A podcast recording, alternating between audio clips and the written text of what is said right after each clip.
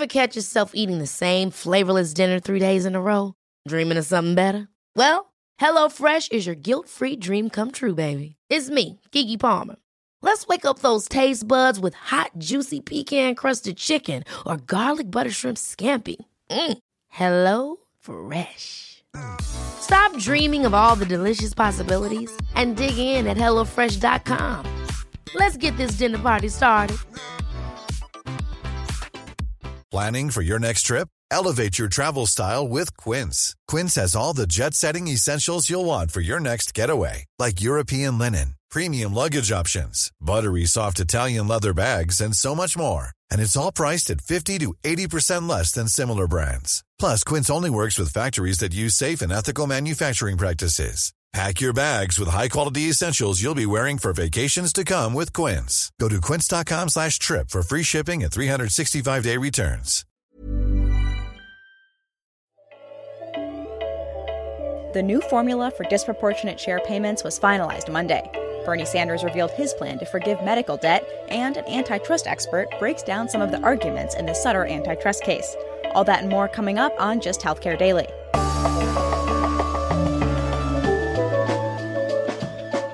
It's Tuesday, September 24th, and I'm Alex Olgin with Just Healthcare Daily, where you get the headlines and health business and policy news in under 10 minutes. The new formula for Medicaid disproportionate share payments was finalized Monday.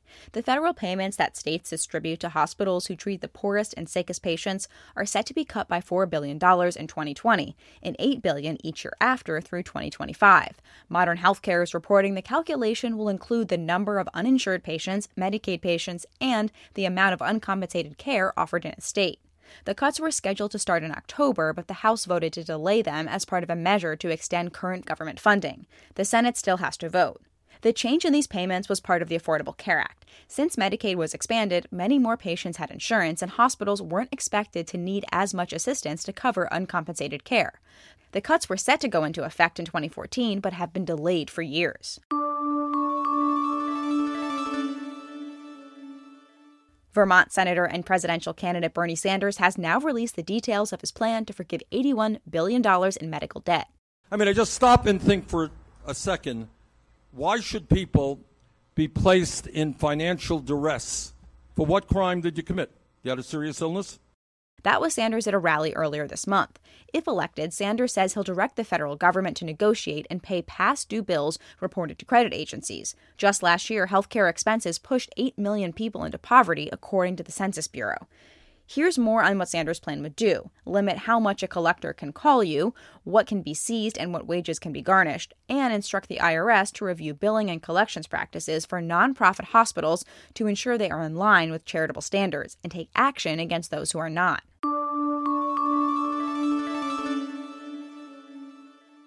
Nurses at hospitals across the country went on a one day strike last week. They want better working conditions and lower nurse patient ratios. The National Nurses United Union said about 6,500 nurses went on strike at 12 Tenet Healthcare owned hospitals in Arizona, California, and Florida. About 2,000 nurses who work at the University of Chicago Medical Center, who are part of the same union, also went on strike.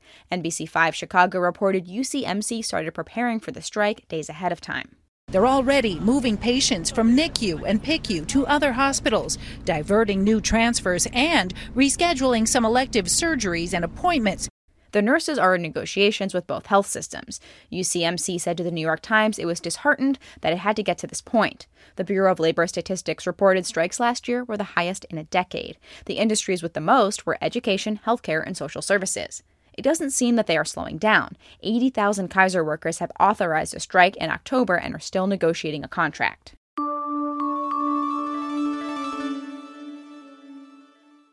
Monday marked the start of jury selection in the antitrust case against California based Sutter Health. Yesterday, you heard from an antitrust expert about how the contracting practices between the health system and insurers at issue in this case are being scrutinized nationally. Today, we hear from John Jacobs about some of Sutter's possible defenses. Jacobs is an antitrust lawyer at Perkins Coie, and before that, he worked for the Federal Justice Department in the Antitrust Division. John, the health system is being accused of using its size and influence over insurance companies to drive up prices in Northern California. The lawsuit claims it's doing so through so called all or nothing contracts, which require all of Sutter's locations to be in a network. Is this unusual, or are a lot of other hospitals doing the same thing? There, I think there are other Sutters out there. It's been very common in the last 20 years for larger metropolitan hospitals to buy uh, smaller community hospitals to provide um, a guaranteed steady stream of, of patients. If you have a hospital system like that, it's natural that you're going to want to have all of your hospitals in a health plans network. You want to be able to provide that referral without the patient having to pay a, uh, an expensive out of network charge. So I think that is one uh, reason and incentive for having these all or nothing contract policies. I think they'll argue it's an efficiency and ultimately a savings to the to the patient. But in this case, a union representing its members, the patients, originally sued Sutter. Here, I believe the uh, what is happening is Sutter does offer health plans the option of picking and choosing, but the complaint is that the rates are so vastly different and much more expensive for the health plan if they don't take all of Sutter's facilities that they're arguing they effectively don't have a real choice. John, let's look at another part of the case. It argues that Sutter is basically saying to insurers, look, if you have us in your network, you can't send patients other places where they can get lower cost care. On its face, this seems anti competitive, but are there other reasons for doing this? So let's say you have the same large metropolitan hospital and it provides uh, uh, trauma services. It's a level one trauma center. Let's say it also has in that same town a uh, children's hospital those are very expensive services. Uh, to pay th- for things like that, they uh, uh, increase their rates uh, on more basic services, primary and secondary care, because hospitals cross subsidize all kinds of things. So, a big hospital system like Sutter needs to keep those patients, keep them away from other smaller hospitals to pay for this expensive, less used care? And the smaller hospital can be cheaper and cherry pick patients um, as a result of not providing those services to protect uh, its incentives to invest in more sophisticated care, the hospital may have an incentive to impose this kind of anti-steering um, clause. There could be economic justifications, whether you know you could prove it, and whether you could convince the fact finder, the judge, or in this case a jury, that those are valid.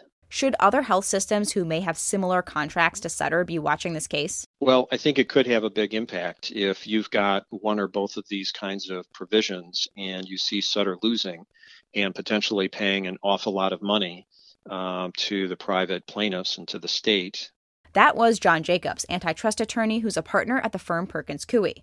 Sutter has a statement on its website that says, in part, there is robust competition in Northern California, and Sutter Health looks forward to demonstrating in court why its integrated care model promotes competition and benefits patients.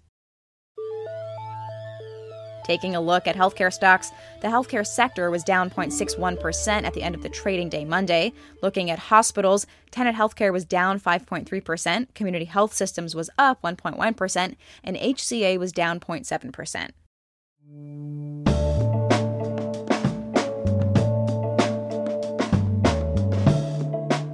Thanks for listening to Just Healthcare Daily. I'm Alex Olgin. Check out more insights on healthcare business and policy news on justhealthcare.com. Just Healthcare Daily is an independent production of Just Healthcare.